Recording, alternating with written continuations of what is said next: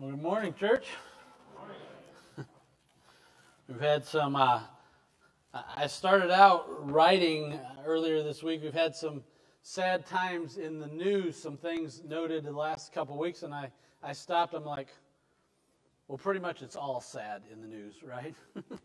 Not a lot of great things happening that we, at least that we hear of that way, even though there's some great things happening. But they announced in the last couple weeks that there's going to be no in person viewing of the Macy's Thanksgiving Day Parade and no in person viewing of the um, New York uh, New Year's Eve Times Square ball drop, which I'm sure will affect all of us terribly, right?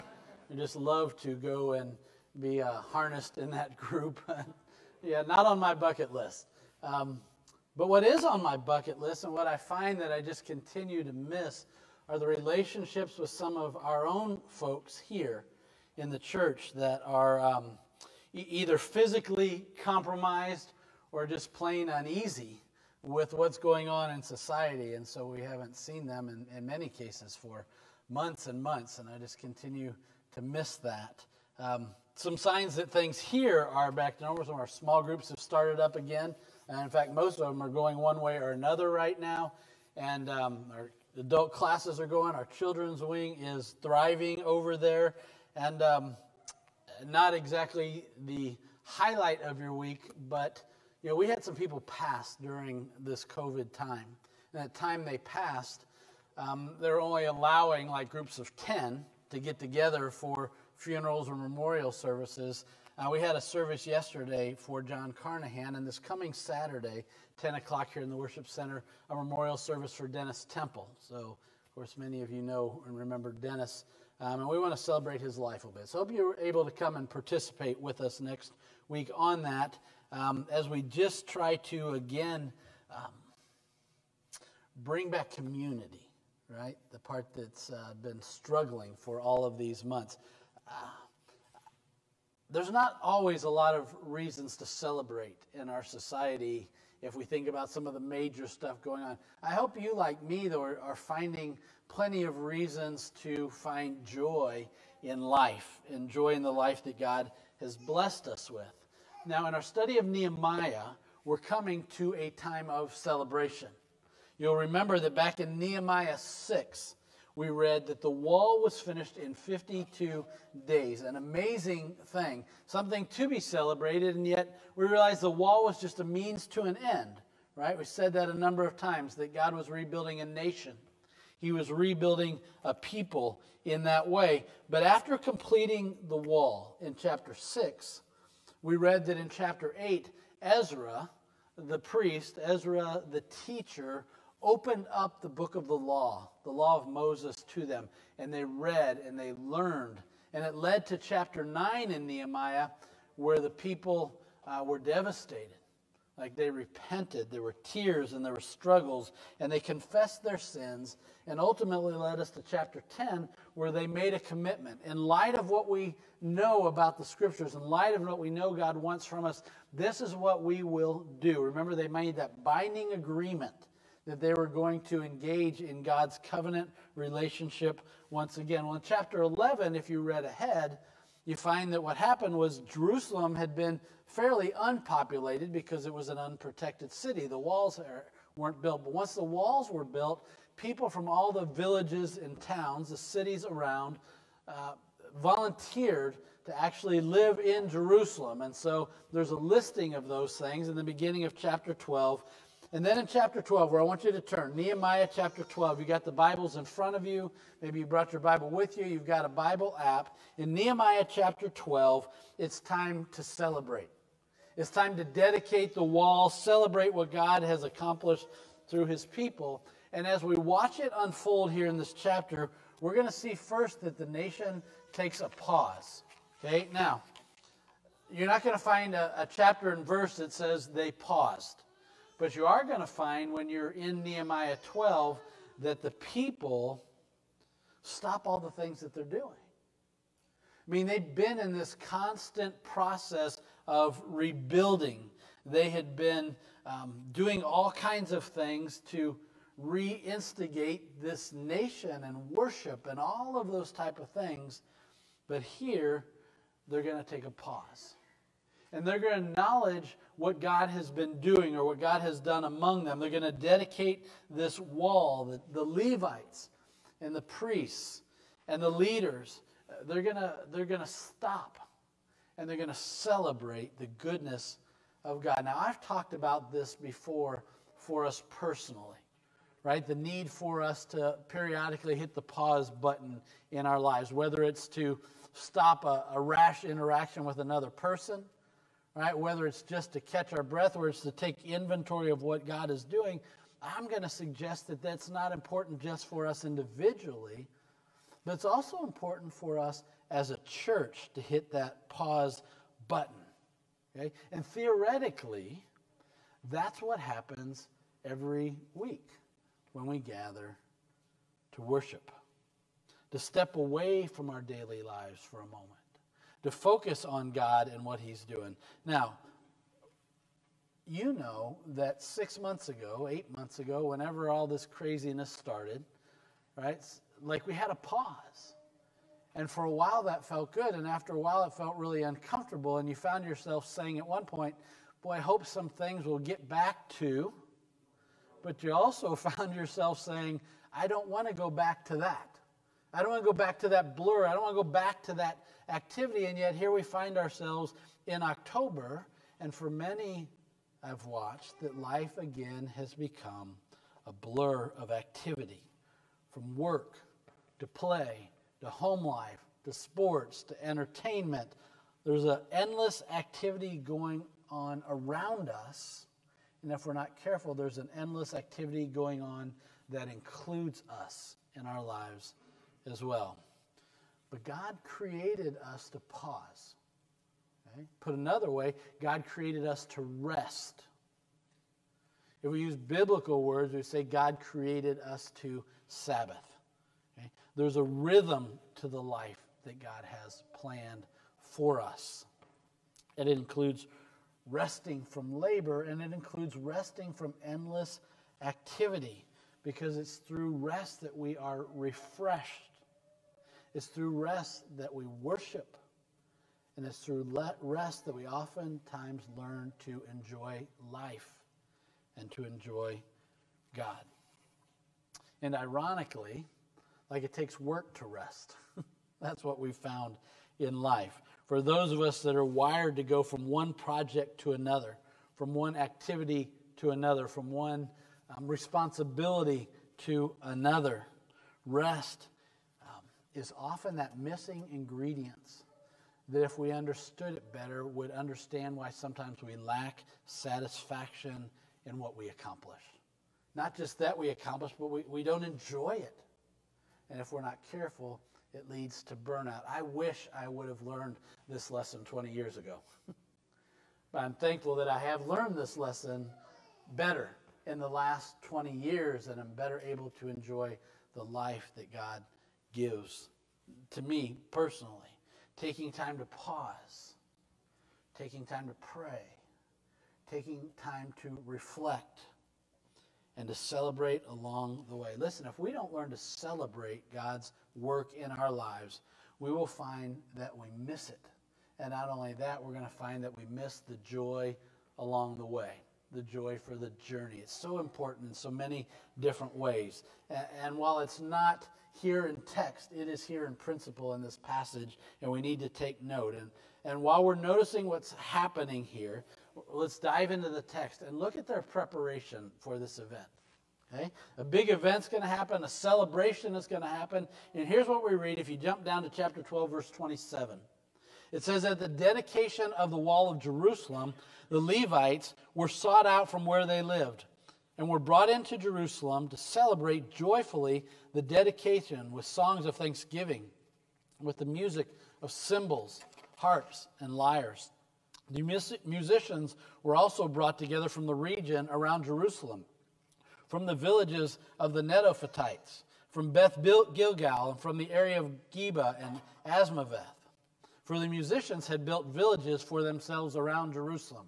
Okay, just a side note if you're a musician, that probably sounds pretty attractive. you would have to mess with the rest of us people that are brained on the wrong side, and you could just enjoy your people. Well, that's, that's what they did.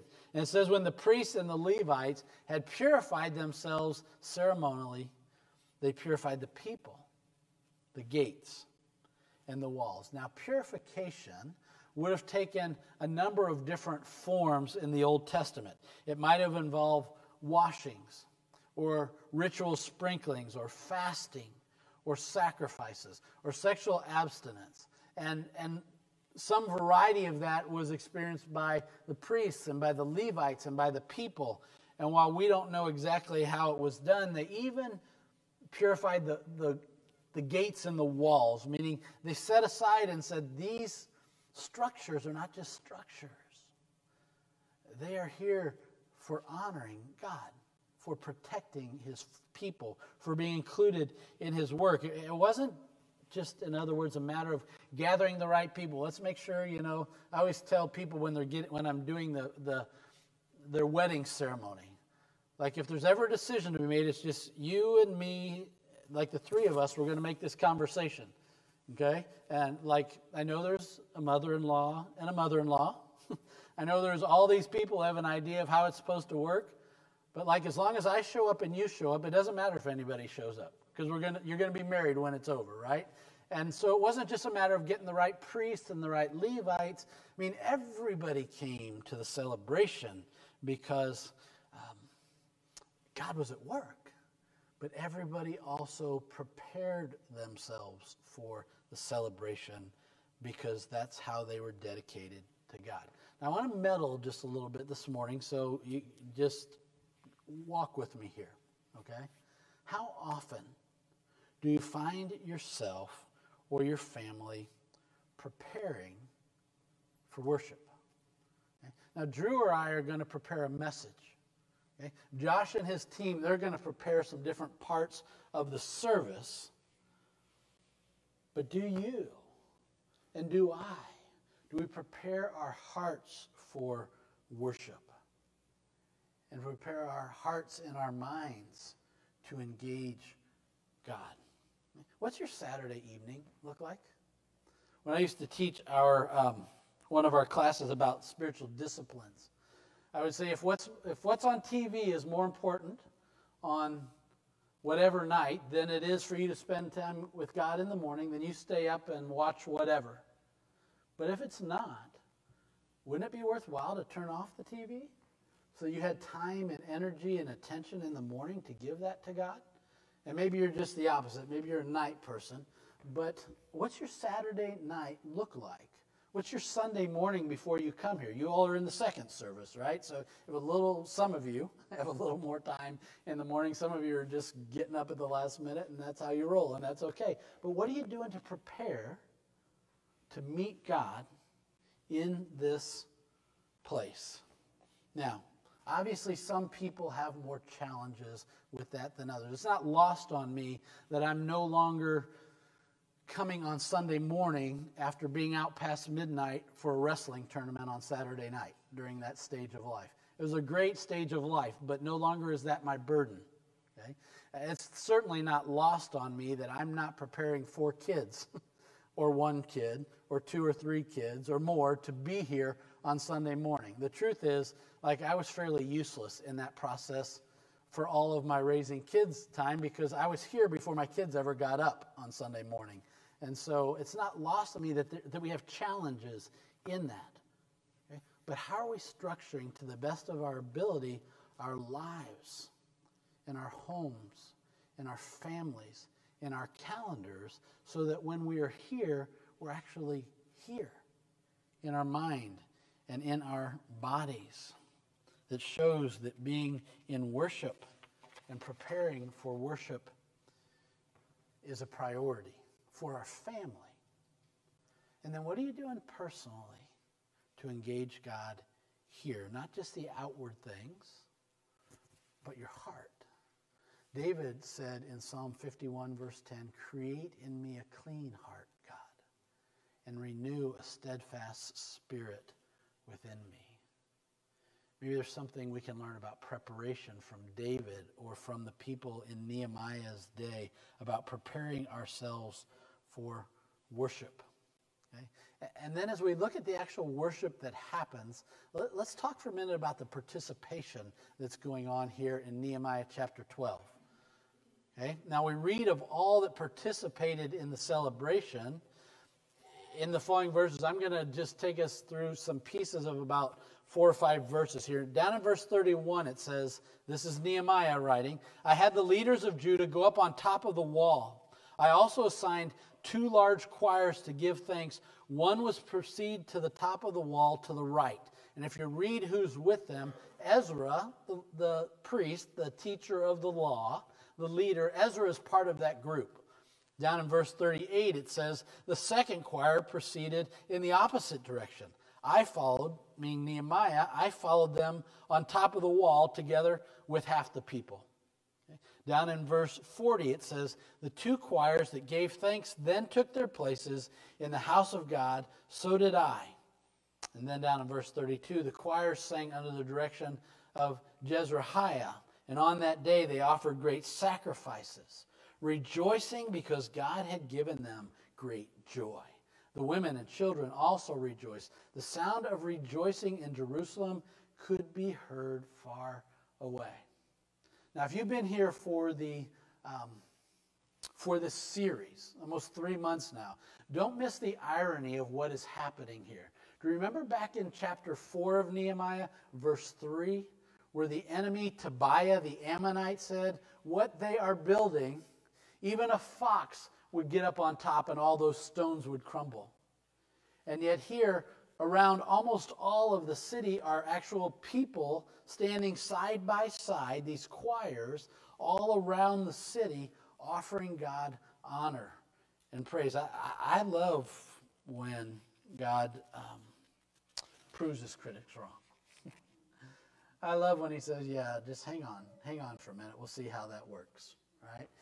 And then do you remember back in Ezra chapter 3 when the original people came back and they finished laying the foundation for the temple? And in chapter 3, verse 13, we read that no one could distinguish the sounds of the shouts of joy from the sounds of weeping because the people made so much noise and the sound was heard far away. We're here in chapter 12 of Nehemiah on the other end of things. There's no weeping.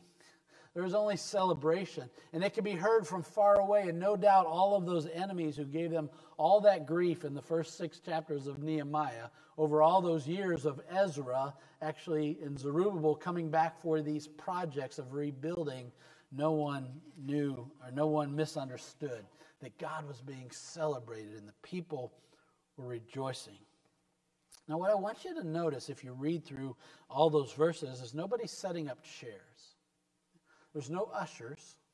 And nobody's handing out bulletins because there aren't any bulletins for the program. No one's saying, here's what to expect because everyone who was there was engaged in worship. Nobody just sat and listened. Nobody took a place over in the corner. Everybody was engaged as a worshiper. Now, the Levites, we read, were the worship leaders. But all the people were the worshipers. And just, just take note with me here.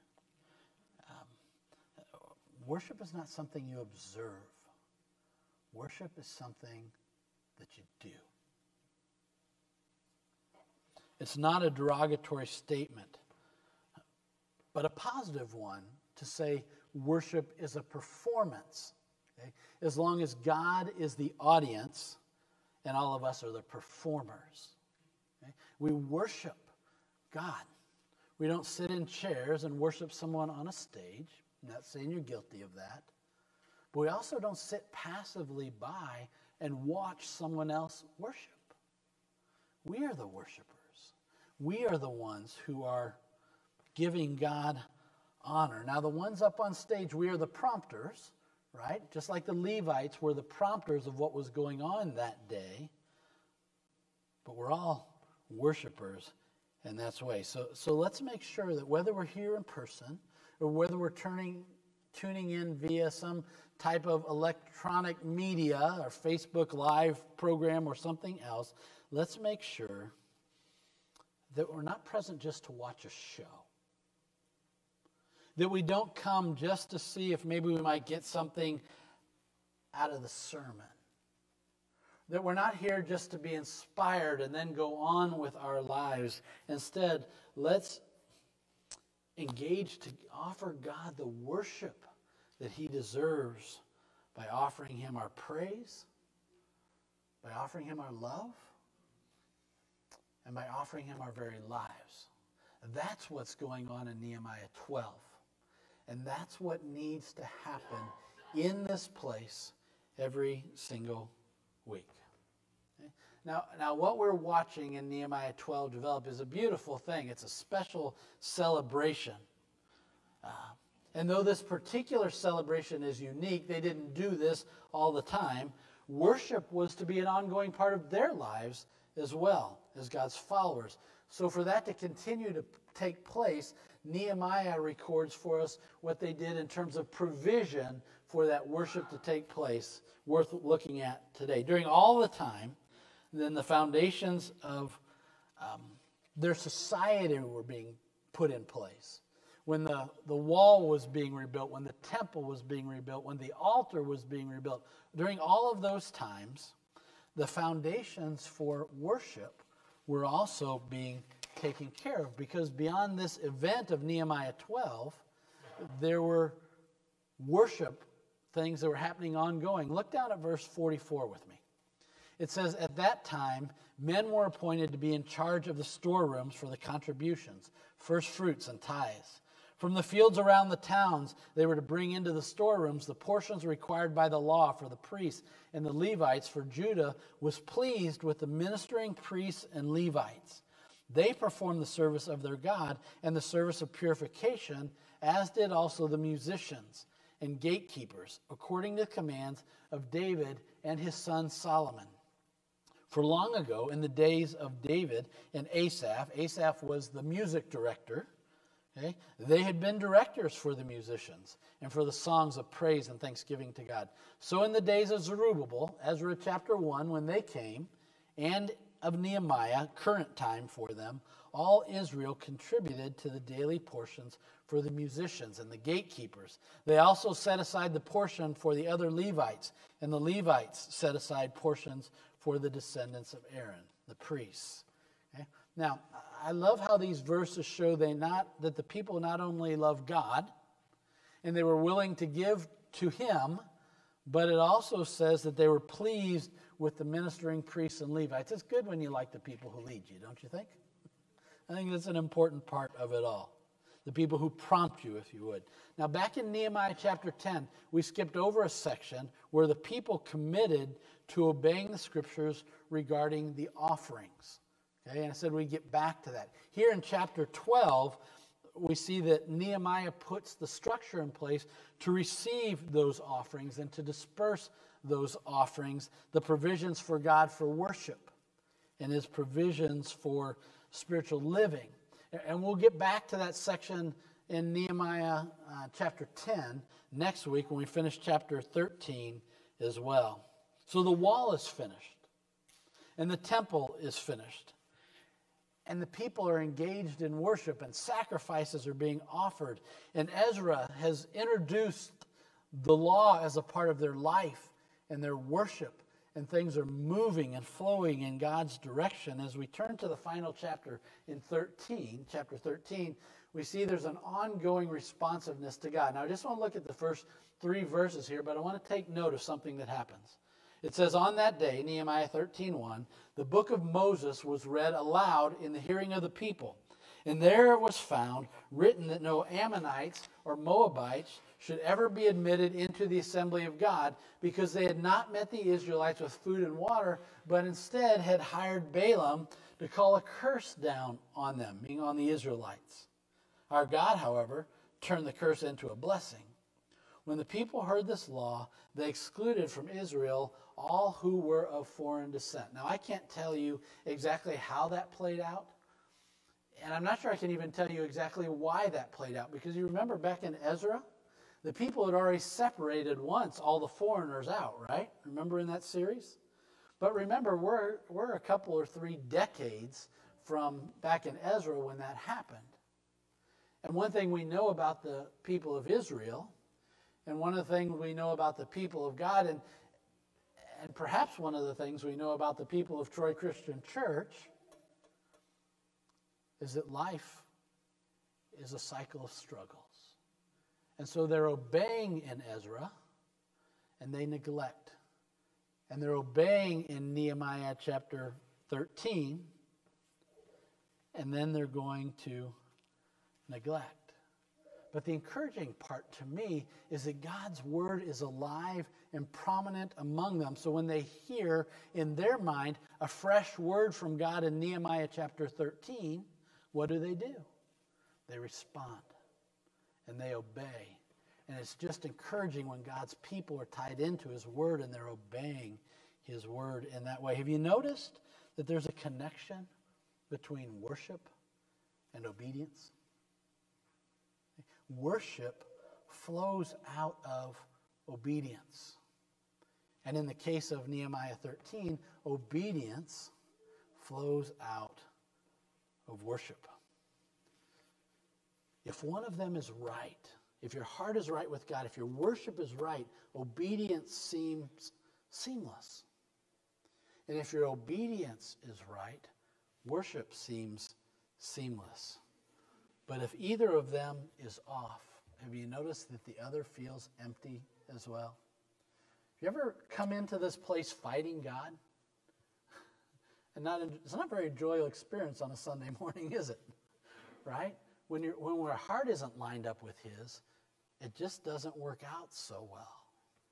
Well, Paul connects these two very well for us in Romans chapter 12 as well. He writes, beginning in verse 1 Therefore, I urge you, brothers and sisters, in view of God's mercy, to offer your bodies as a living sacrifice, holy and pleasing to God. That sounds a lot to me like obedience.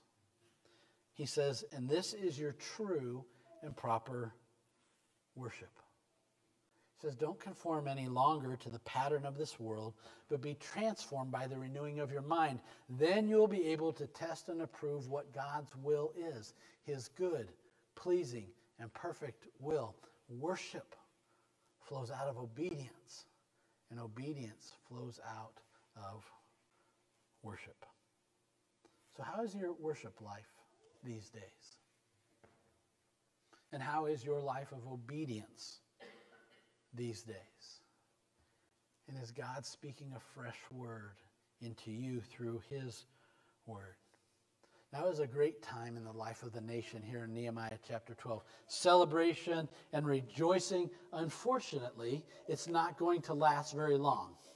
Between what we are today in the scriptures and we pick it up next week in Nehemiah chapter 13, Nehemiah is going to go back to Susa.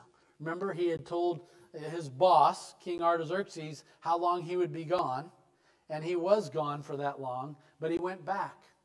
And he's going to come back to Jerusalem sometime later, about 12 or 13 years later. And we're going to see what he finds next week when we finish this series and we finish the book of Nehemiah. But in the spirit of our passage today, okay, we decided we'd finish our service today in worship. Okay, so I'm going to pray. I'll be back in the corner. Um, our leaders will be available if you want to pray during our worship time, if you want to pray and talk through things after the service, if, if the word is stirring in you, if life is stirring in you, the need to change, the need to accept Jesus as your Lord, as your Savior, as your Master, we can talk about that today. But I'm going to pray and then we're going to end our time today in worship. So bow your heads with me if you would. Uh, Father, it's, um, it's a beautiful picture of what's going on. Your work amongst your people, the celebration, the obedience, um, the sacrifices, the word being alive and active among them. Father, those are the things we desire to be happening in our life and in our church. So help us to pause each week to give you the praise that you deserve. Lord, to prepare our hearts to be in this place, to participate fully, Lord, and to hear your word and obey it fully. May we do that today, even, Lord, we pray in Jesus' name.